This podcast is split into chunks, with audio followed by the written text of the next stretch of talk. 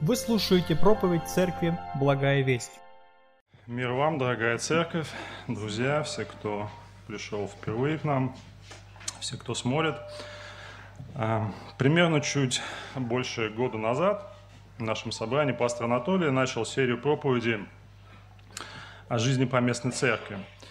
И они были связаны с основными вопросами, которые касаются нас как церкви Божией.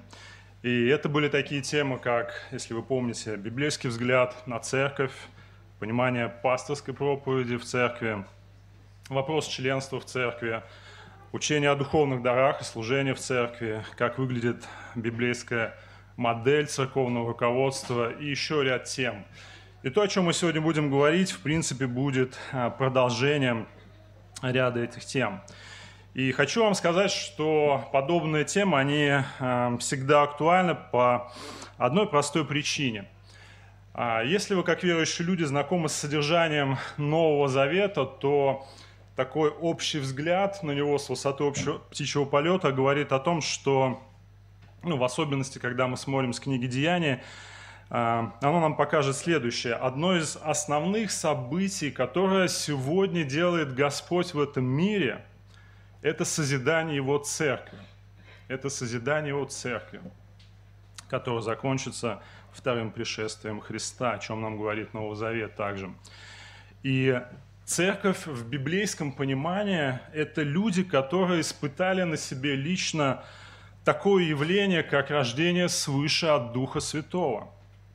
Именуемо также в Библии иногда возрождением или обращением – это такое радикальное действие со стороны Бога в отношении нас, когда Он открывает нам а, понимание, подлинное понимание на наше трагическое и безнадежно уродливое состояние в рабстве греха и духовного, духовной смерти, а также противление Бога. Когда единственным возможным избавлением из такого состояния является принятие веры того, что совершил Христос однажды на кресте, отдав себя за грех мира.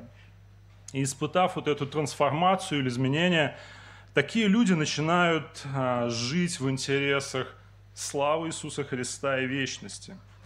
Они находятся, они начинают находиться в сообществе себе подобных, то есть по местной церкви, а также становятся ориентированы на то, чтобы приводить других людей такой же цели, которая еще вне Христа. И церковь Господа в этом мире состоит из поместных церквей в различных странах и городах. Одна из сторон, как созидает Господь поместной церкви, это то, о чем мы сегодня будем говорить, это через малые группы, или как их еще называют, домашние группы. И две недели назад, когда пасторы попытались собрать всех братьев после служения, ну, так скажем, почти половина была, один из основных моментов, он касался как раз вопроса малых групп. И в рамках того, о чем братья говорили, а, было и наброска к сегодняшней проповеди. Мне хотелось назвать что-то вроде просто малой группы или служение малых групп, или, наконец, библейское основание малых групп – Однако, ввиду существующих цифр в нашей поместной церкви относительно посещения, э, или, так скажем, сколько есть малых групп, чтобы вы понимали, для наглядности речь идет всего о 6-7 малых группах на 260 с лишним человек по спискам. И мне пришлось а, сделать по-другому. Название сегодняшней проповеди я заглавил так «Малые группы». Это вопрос выбора или послушания церкви.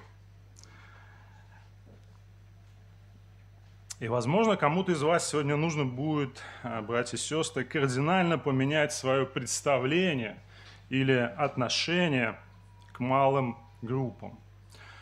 Служение малых групп по значимости занимает одно из центральных мест в жизни поместной, в жизни любой поместной церкви, потому что малые группы в каком-то смысле являются продолжением библейской проповеди, если, конечно же, на малой группе преподается библейское учение, а, библейской проповеди, которая звучит, когда мы собираемся вместе в воскресенье, как Церковь Божия.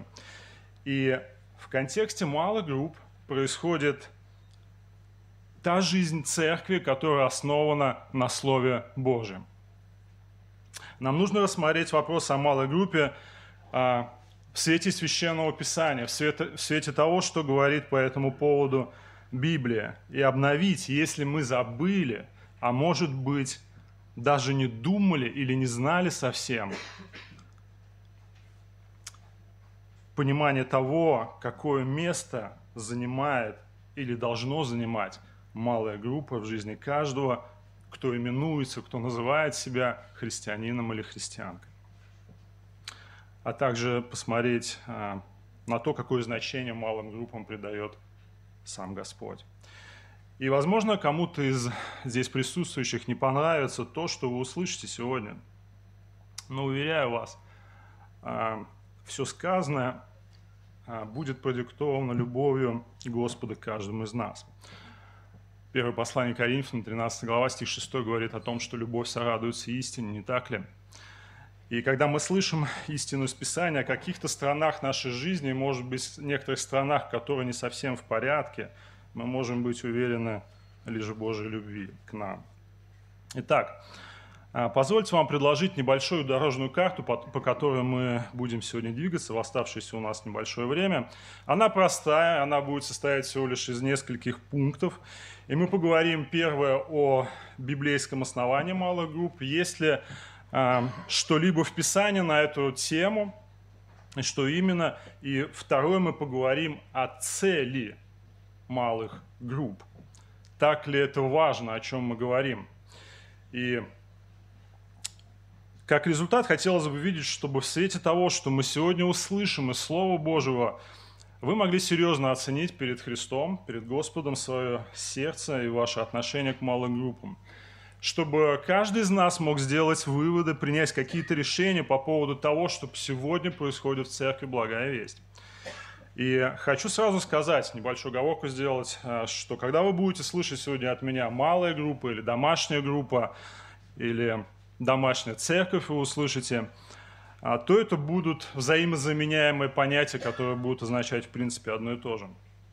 Так вот, первый пункт. И малые группы – это не чья-то выдуманная идея.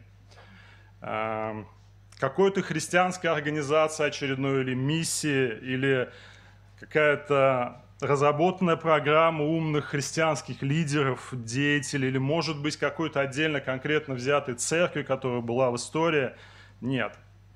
Идея малых групп берет свое начало прямо здесь, в Слове Божьем, которое для спасенного человека является стандартом или критерием, по которому измеряется как личная жизнь человека, так и жизнь всей церковной общины – это важно понимать, поскольку если вы христианин или христианка, то этот вопрос, вопрос, вопрос о малой группе, он никого из вас не может обойти стороной. Абсолютно никого.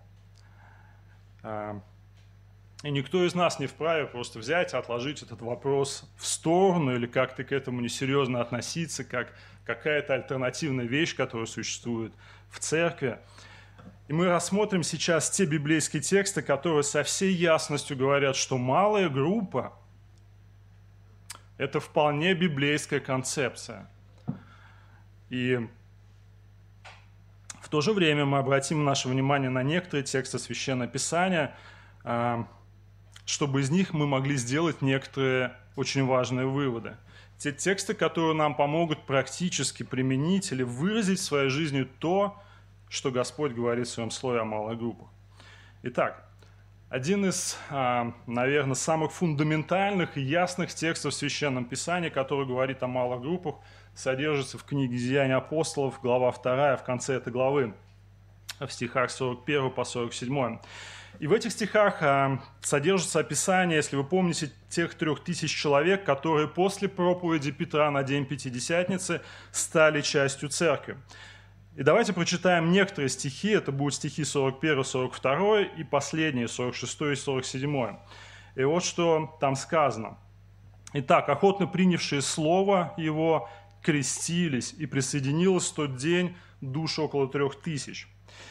И они постоянно пребывали в учении апостолов, в общении, преломлении хлеба и в молитвах. И дальше 46 стих. И каждый день единодушно пребывали в храме, и, преломляя по домам хлеб, принимали пищу, веселью и простоте сердцем. Хваля Бога, находясь в любви у всего народа, Господь же ежедневно прилагал спасаемых к церкви. И хочу обратить ваше внимание на то, а, какое описание дается людям в этом тексте. Заметьте, это люди, которых достигло Слово Божие в их жизни. Оно изменило их сердце – их жизнь стала выражаться в том, что они постоянно пребывали в чем? В учении апостолов, они постоянно пребывали в общении, в преломлении хлеба, и речь идет о вечере Господне в рамках поклонения, и это будет отличаться от того, что пойдет ниже пару стихами буквально. И они также находились в молитве. И посмотрите, 46-47 стихи, там написано, «пребывали в храме и, преломляя по домам хлеб, принимали пищу, веселье просто сердцем». То есть они пребывали в храме и преломляли хлеб по домам. Обратите внимание на эту очень важную короткую фразу в середине 46 стиха. Она состоит всего из двух слов «по домам». Она говорит о том, что это было выражением той же самой церкви. То есть эти три тысячи человек, которые стали церковью, они теперь выражали свое существование – как церковь в храме и по домам. В храме это не то же самое, что по домам. Этот текст говорит о последовательности событий, которые тогда происходили. И эта последовательность утверждает, что если вы христианин или христианка, то вы обязательно придете к тому, что вы будете встречаться по домам или иметь отношения с другими людьми. Тот, кто избегает отношения с христианами или встречи по домам, и это даже не вопрос выбора или какого-то обдумывания, у того, возможно, даже не произошло самого важного события в его жизни. Возможно, Слово Божие, оно до конца не достигло и осталось просто на поверхности или теоретическим знанием в жизни такого человека. Смотрите, учение апостолов, общение, причастие и молитвы, и это выражалось всегда в, пребывании, в общении друг с другом, что выражалось по домам. Посмотрите еще на один текст, это Деяние, тоже книга Деяний, 5 глава, стих 42. Там сказано следующее. И речь в данном случае идет об апостолах. «И всякий день в храме и по домам не переставали учить и благовествовать об Иисусе Христе». В храме и по домам. Опять та же фраза. То есть то, что происходило в храме, в какой-то степени то же самое происходило по домам. Учили и благовествовали. И как вы видите, идея домашних групп, она не возникла сегодня или в прошлом году. А, идея или концепция малых групп, по крайней мере, как минимум несколько тысяч лет с момента основания церкви. Давайте откроем еще один текст, который говорит о том, какую стратегию в свое время избрал преследователь Савол, впоследствии ставший апостолом язычников. Этот человек подавал голос на убиение, на убиение христиан, как было в случае со Стефаном и многими другими верующими. Он их истязал, заставлял э, хулить имя Христа. Так вот, апостол Павел, будучи в то время Савол, он понимал, что дома или малые группы является такой очень важной стратегической точкой, где происходило самое главное. И третий стих 8 главы говорит, что Саул терзал церковь. И как он это делал, посмотрите, входя в дома и влача мужчин и женщин отдавал в темницу. И апостол Павел который будущее, он не просто входил в дома, речь не об этом, в какие-то семьи, вернее. Он понимал и знал, как собиралась церковь и как она функционирует в то время. Он знал, где найти христиан. Он понимал, что вот эти дома или малые группы являются такой очень важной стратегической частью жизни церкви в Иерусалиме. И немного исторической информации вам дам, братья и сестры. И как мы видим в книге Деяния, первая церковь, она сперва разделяла поклонение наравне с другими иудеями в Иерусалимском храме. И это происходило до тех пор, пока церковь не начала отделяться от иудаизма и не наступила пора преследования церкви. Как раз-таки начало 8 главы книги Деяний сообщает нам об этом, что в те дни произошло великое гонение на церковь в Иерусалиме. И гонение – это одна из причин, которая затрудняла общее собрание церкви, как это было когда-то в храме, а, в последующие времена. А также почему а, она собиралась по домам или в малых группах. Гонения продолжались после этого все первые три столетия на христианство. Порядка десяти волн было этих гонений. И, разумеется, в те времена не могло быть никакой речи о культовых зданиях, в которых бы собиралась совместно церковь. Впервые мы находим информацию о культовом здании христианском не раньше, чем 256 год по Рождества Христова. Церковь была просто вне закона. И места церковных общих собраний в лучшем случае проводились в те времена в катакомбах или помещениях для захоронения или кладбищах того времени – собрание по домам было необходимостью и жизнью церкви в те времена. Когда была возможность собираться вместе, они это делали, если нет, они были по домам. И так церковь оставалась жива. Ну, даже, даже а, вопреки тому, что официально было запрещено ли э, собираться вместе, опасно. Друзья, у меня простой один вопрос ко всем, к нам, к церкви Благая Весть, как церкви. Если завтра у нас больше не будет возможности прийти сюда, в это здание, и ну, история нашей страны показывает, что это вполне реально, это возможно. И не стоит надеяться на онлайн-вещание, как это было несколько лет назад в ковид, если станет вопрос о преследовании церкви. А будем ли мы живы как церковь и способны функционировать дальше. Когда я вижу цифры 6-7 групп в отношении людей 260 человек, и это далеко не группы по 30 человек, которые забиты до отказа, то ответ он не будет утвердительным. Подумайте над этим. А теперь давайте обратимся к посланиям. Послания были написаны немного позже. Книга Деяний, кстати, описывает а, период жизни церкви приблизительно на протяжении 30-35 лет. И в конце этого периода Бог давал Павлу и другим апостолам поручения, которые впоследствии стали частью Божьего Слова, Божьего откровения Нового Завета. И что происходит спустя какое-то время, а, три десятилетия, по сути ничего не меняется. Обратите внимание на послание к римлянам, глава 16. Послание к римлянам, глава 16. Апостол Павел заканчивает это послание, и он, которое он пишет, и под конец своего третьего миссионерского путешествия. И смотрите, он пишет здесь заключительно приветствующее, э, приветствие верующим людям города Рим в этой главе. И эта глава в целом, когда мы на нее смотрим, она говорит об отношениях между Павлом и теми, кто работал ну, вместе с ним на Ниве Божией. Он пишет следующее, стихи 3 и 4.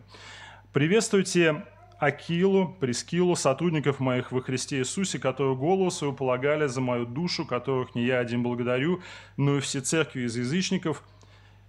И обратите внимание на последнюю фразу «и домашнюю их церковь». И нужно сказать, что в те времена под словом церковь подразумевалось просто обычное собрание людей, оно могло быть разного типа. По сути, это написано, что домашнее собрание. Но ввиду того, что речь идет о христианах, о верующих людях, то это еще одно название для малой группы, которая собиралась по домам. Речь не идет о храмах или синагогах или молитвенных домах для людей в Риме. Речь идет о домашней церкви или малой группе. И далее, в этой же главе, если вы чуть ниже опустите свои глава, глаза, стихи 10, 11 и 14, 15, мы читаем еще что-то. Это очень важно. И там сказано, конец 10 стиха. «Приветствуйте верных из дома Аристовулова». Стих 11. «Приветствуйте из домашних Наркиса, тех, которые в Господе». 14 стих. «Приветствуйте Асинкритов, Легонта, Ерма, Патрова, Ермия и других с ними братьев». Приветствуйте филолога Юлия, Нерея, сестру его и Олимпана и всех с ними святых вот эти фразы из дома Аристаулова, из домашних Наркиса, других с ними братьев, всех с ними святых, под этими фразами имеется в виду домашние церкви. И не забудьте, что это одно и то же послание. Оказывается, в Риме была одна церковь, но была не одна домашняя группа. Поэтому здесь мы можем сделать это важное наблюдение. В Риме была не одна малая группа, хотя там была одна церковь. Он пишет им всем сразу, когда он начинает свое послание в седьмом стихе, «Всем находящимся в Риме, возлюбленным Божьим, и в то же время отдельно, где он передает приветы людям, которые находились в домашних группах.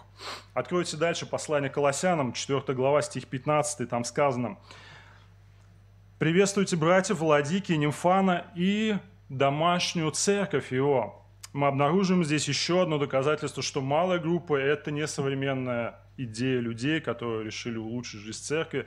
Видите, это уже другой город, это не Иерусалим, это не Рим, но Колоссы. И мы видим здесь также упоминание домашней церкви или малой группы церкви города Колос. Обратите внимание еще на одно послание – которое было написано также вместе с посланием Колоссянам. Это послание Филимону, первые стихи, там сказано «Павел, узник Иисуса Христа и Тимофей, брат Филимону, возлюбленному и сотруднику нашему, Апфи, сестре возлюбленной Архипу, сподвижнику нашему и домашней церкви твоей».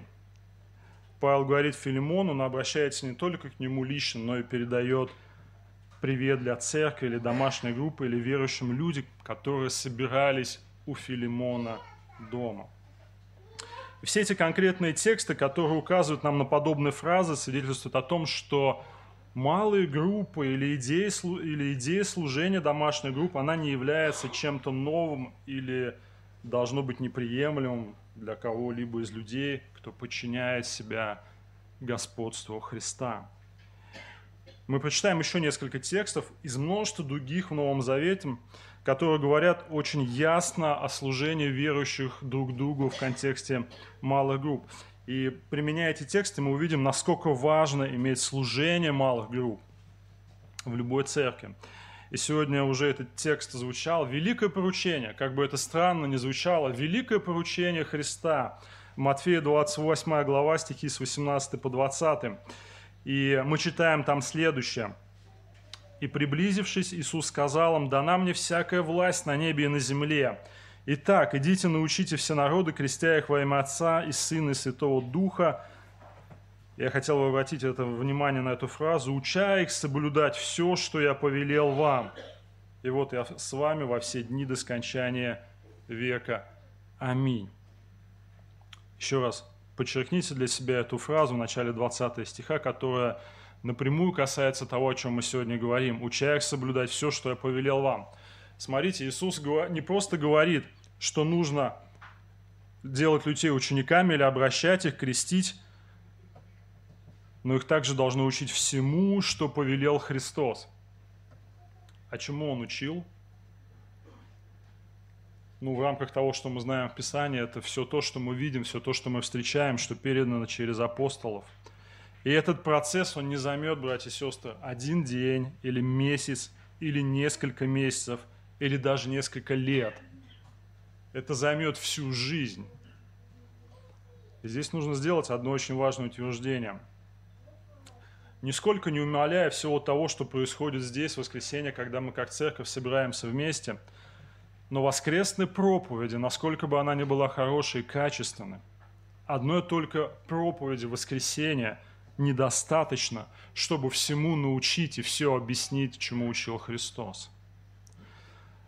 Таким образом, нам нужны малые группы, чтобы научиться всему, о чем говорил Господь.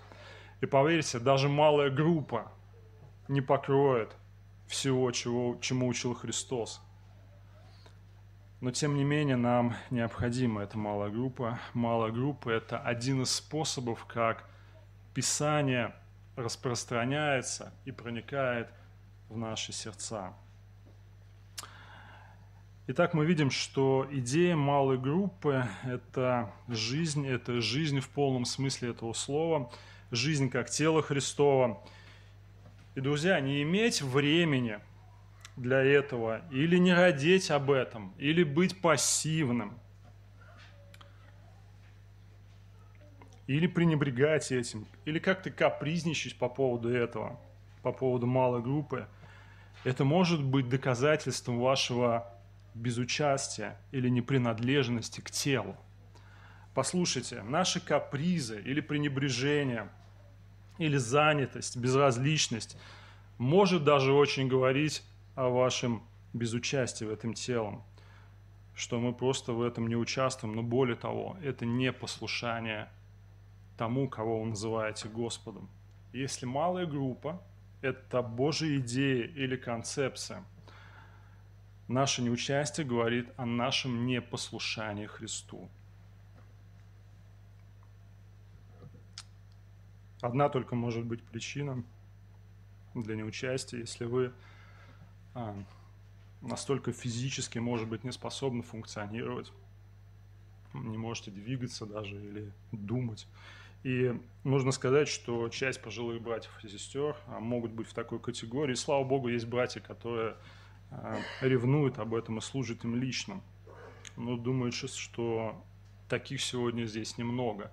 Ну, может быть, я еще бы выделил одну категорию, когда в семье появляются маленькие дети, но и то это временное явление – это не карт-бланш на всю оставшуюся жизнь не участвовать в теле Христовом.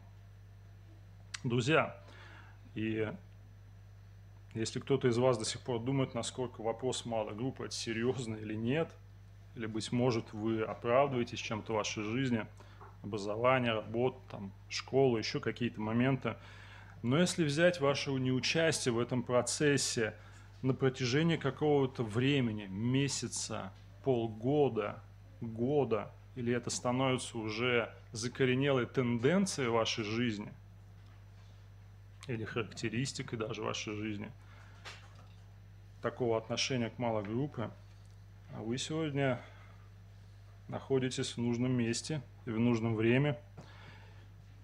И надеюсь, что после вот этого библейского фундамента каждый из вас осознает и поймет, что это далеко не праздный вопрос – как вы относитесь к малой группе. Очень важно, чтобы каждый из нас, как церковь, как церковь, благая весть, мог быть в малой группе.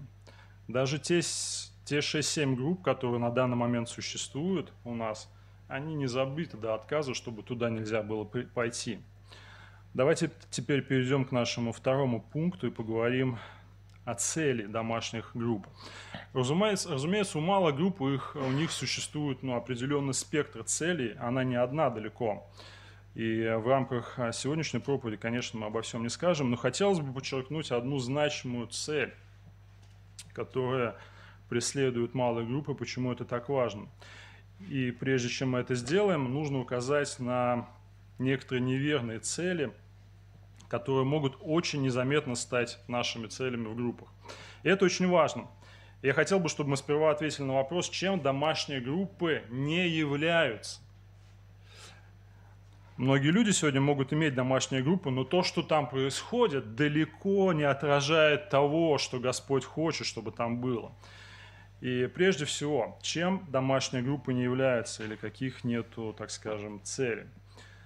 Домашняя группа – это не место, где каждый может просто выговориться от души или подискутировать. Такие, знаете, дискуссионные группы есть. Все, что происходит на малой группе, должно иметь цель. Оно должно быть полезным, нужным, и оно должно быть контролируемым. То есть домашние группы – это не место, где можно развести демократию, где кто что хочет, то и говорит. Сделаю оговорку, Конечно же, малая группа – это место общения верующих людей. Конечно же, это место каких-то моментов обсуждения. Но когда речь идет о священном писании, а мы видим, что апостолы то, что было в храме, делали по домам, а что они делали? Они возвещали Евангелие, они благовествовали, они учили. И учение это подразумевает наставление в истинах Слова Божьего. Поэтому, когда мы говорим о Писании, это не дискуссионная группа. Я думаю, что это значит вот это, а я думаю, что это значит вот это. В этом не рождается истина. Конечно же, когда мы говорим о том, кто направляет малую группу, и мы можем дискутировать в рамках текста о каких-то вещах, направляясь в нужном русле, это имеет место быть. Но просто выговориться не в этом суть малой группы. Это не является ее целью. Христианская демократия и галдеж на малых группах – это не то, что делает атмосферу группы хорошей. Малая группа – это также не место, где просто можно хорошо провести время. Я устал от проблем, тут сложности, еще что-то. Просто приду, отдохну, послушаю, меня не трогайте. То есть малая группа – это не место, где, куда можно прийти и спрятаться в кокон. Напротив, домашняя группа как раз она для того и существует, чтобы можно было открываться. И поэтому иногда некоторые не хотят туда ходить. Для того, с кем, чтобы с кем-то заводить отношения, нужно открывать себя. Домашняя группа – это также не группа людей с одинаковыми интересами. То есть это не некий клуб по интересам, где, не дай бог, еще, может быть, и по какой-то принадлежности национальной или еще каким-то вещам люди собрались обсудить политику, машины или еще что-то. Это не клуб по интересам, клуб единомышленников – и домашняя группа – это не время только для чаепития и какие-то, знаете, более насыщенные посиделки, где со столов ломятся фрукты, мясо и так далее. И само по себе, может быть, это, конечно, неплохо, и я не против этого, но плохо, когда это заним... а, заменяет в библейском понимании малую группу. Это может быть таким приятным вступлением, так скажем, к тому времени, когда мы встречаемся – вместе. А, но удобство, которое можем мы себе а, позволить, это еще далеко не малая группа.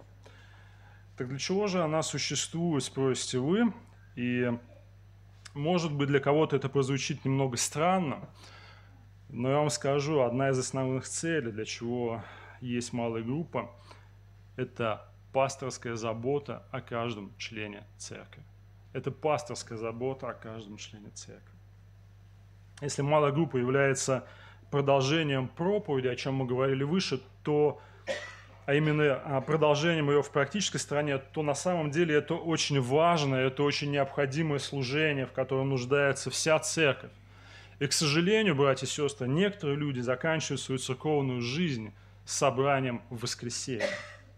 И так не должно быть. И задача служителя, задача пасторов, которые ясно понимают Божью цель в Писании – она в том, чтобы мы по замыслу Господа могли расти в образ Христа.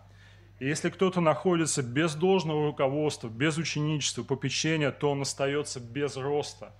Такое руководство нужно каждому члену церкви. И тексты некоторые, которые я хотел бы еще обратить наше внимание, надеюсь, они прозвенят в ваших умах и сердцах громким звуком, что малая группа – это не дело выбора или желания, это вопрос послушание тому, кого мы исповедуем Господом. Если вы христианин или христианка, вы обязательно будете там, вы позаботитесь о том, чтобы быть там. И как уже было сказано, это пасторская забота о каждом из нас. Подумайте над таким простым фактом. Еще раз. В нашей церкви 260 человек, 4 пастора и 52-53 недели в году. Если даже каждый из пасторов будет каждую неделю два-три раза встречаться с кем-то из членов церкви, то таких встреч на каждого члена в год выйдет всего не более двух-трех встреч. Две-три встречи в год. Насколько качественно будет такое общение? Да так, чтобы каждому уделить его личным проблемам, трудностям, времени, переживаниям человека и так далее. Поэтому малая группа – это продолжение пасторской работы и проповеди. Давайте прочитаем несколько текстов. Я хотел бы обратить ваше внимание на то, что ученичество или и рост, он невозможен без определенного пребывания в группе «Деяния апостолов», все те же «Деяния», 11 глава, стихи с 21 по 25. И речь идет о том, как организовалась церковь в Антиохии. Там не было храма, способ сбора также по домам. И там написано, была рука, Господь, рука Господня с ними, то есть с апостолами, великое число уверовав обратилось к Господу. Дошел слух о сем до церкви Иерусалимской, поручив Варнаве идти в Антиохе. Он, прибыв и увидев благодать Божию, возрадовался и убеждал всех держаться Господа искренним сердцем. Ибо он был муж добрый, исполнен Духа Святого и веры, и приложилось довольно народу Господом. Господом. Потом Варнава пошел в Тарс искать Савла, и, найдя его, привел в Антиохию. Целый год собирались они в церкви и учили немалое число людей, и ученики в Антиохии в первый раз стали называться христианами. Обратите внимание, не те, кто просто обратился к Господу, но те, которые учились. Именно они стали называться христианами.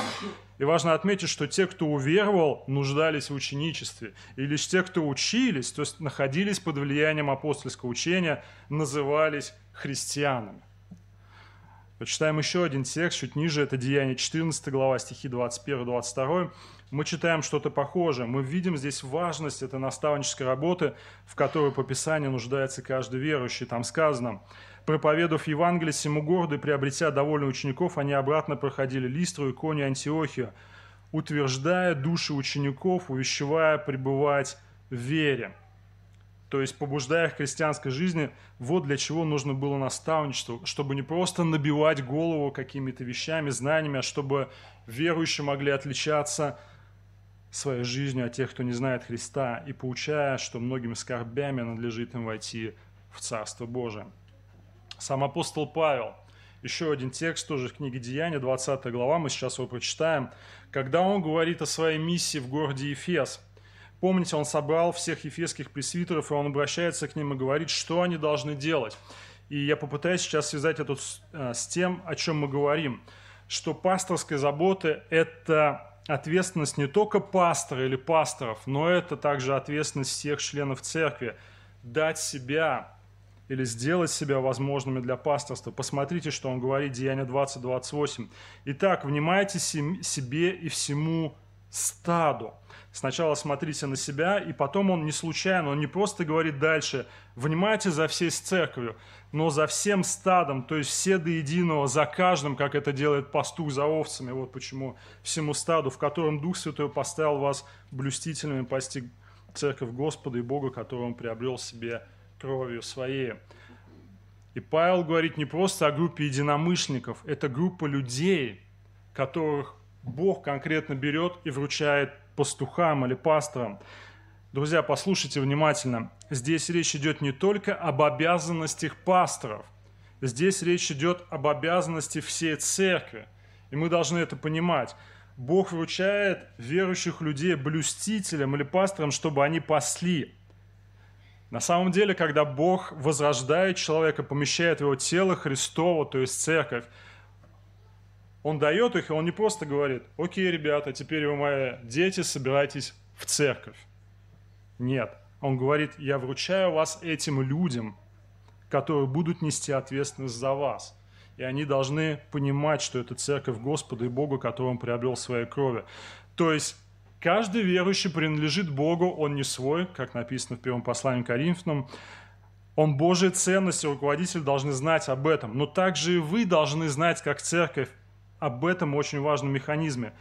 И тот, кто не вручает себя руководству служителя церкви, противится Божьему принципу, который он изложил, тому замыслу, той структуре, которую Бог определил как пастух для своего стада, который он приобрел своей кровью.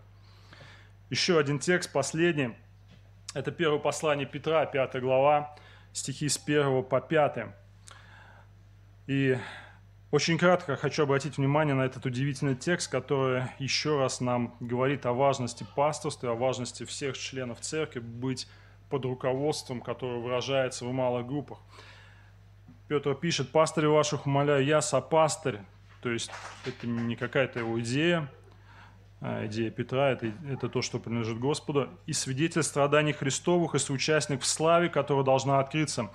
Пасите Божье стадо, какое у вас, надзирая за ним непринужденно, но охотно и богоугодно, не для гнусной корысти, но из усердия, и не господственно над наследием Божьим, но подавая пример стаду, и когда явится пастырь начальник, вы получите неувидающий венец славы. И также начало пятого стиха, также и младшие, повинуйтесь пастырям. Хочу заметить, что на языке, на котором писал Петр, во втором стихе такой порядок слов. «Пасите, какое у вас стадо». Это сделано для того, чтобы читатели поняли, что пишущий делает акцент, говоря о том, что «пасите, какое у вас». Не через дорогу, не в другом загоне. Он показывает, что Пастор, вы ответственны за этих людей, которые в этой церкви. И в то же время обратная сторона. Люди в церкви, пятый стих, также должны понимать, поскольку я здесь, в этой церкви, то те, которые там впереди лидеры, это те, которых Бог поставил, чтобы они могли вести нас. Господь говорит, паси, какое у тебя стадо, невзирая на всякие недостатки, может быть, и так далее, которые есть в нас, как в людях. И в то же время ответственность людей быть под руководством. И малые группы – это Божий замысел, это лучшее, как может осуществляться помимо всех встреч, помимо воскресных служений, пасторства в нашей жизни. Таком, таким образом, братья и сестры, мы видим, что пасторская забота является одной из важных и необходимых целей малой группы. В заключение мне хотелось бы отметить следующее. Возможно, вы никогда раньше не смотрели таким образом на учения о малых группах. Возможно, для вас это было какое-то очередное служение церкви на добровольной основе некоторых людей, которым просто хочется проводить время вместе или поговорить, а вас это никак не касается. Возможно, вы думали об этом как об устаревающей традиции, которую вот пасторы захотели возродить, реанимировать, так скажем – но малые группы – это библейски и исторически, как себя всегда выражала Церковь Иисуса Христа. Иногда это был даже вопрос жизни церкви, особенно в тяжелые времена. И если это Божье установление, если это ясный принцип, представленный в Священном Писании, то ваше отсутствие на малых группах – это вопрос, возможно, вашего непослушания Господа, а возможно и отсутствие самой духовной жизни. Задайте себе вопрос, почему я сегодня не в малой группе? Я также хотел бы а, побудить тех, кто уже в малых группах, а, дальше продолжать делать это, быть там, давать себя возможности наставлять, быть под пасторской опекой, как это происходит. Ну и, возможно, те, кто а, пока не знаком с Евангелием, с христианством, малая группа – это хороший момент, когда вы можете ближе познакомиться а, и с учением, и с людьми. И это хороший такой, так скажем, трамплин к тому, чтобы быть в конечном итоге в церкви. Да благословит вас Господь. Давайте помолимся. Наш Небесный Отец, мы благодарны Тебе за это день, когда мы можем быть вместе для того, чтобы представить себя Твоему действию, действию Твоего Слова. И мы благодарны Тебе, что так ясно то, о чем Ты говоришь в Священном Писании, о нашей жизни, как поместной церкви. Господь, мы благодарны Тебе за то, как Ты организовал и задумал жизнь малой церкви, в малых группах, э, и что является способом, как ты также руководишь нами. Я молюсь тебя о том, чтобы мы могли как церковь быть более внимательными к этому вопросу. Я молюсь о том, чтобы мы могли пересмотреть свое отношение к этому, Господь, чтобы мы могли расти в этом отношении, быть в послушании Тебе и таким образом, чтобы мы могли созидаться в любви, как Твоя церковь. Благослови нас в этом, мы молимся Тебе во имя Христа. Аминь. Местная религиозная организация Церковь Евангельских христиан-баптистов «Благая весть» зарегистрирована 24 июня 1999 года. ОГРН 103 773 974 3007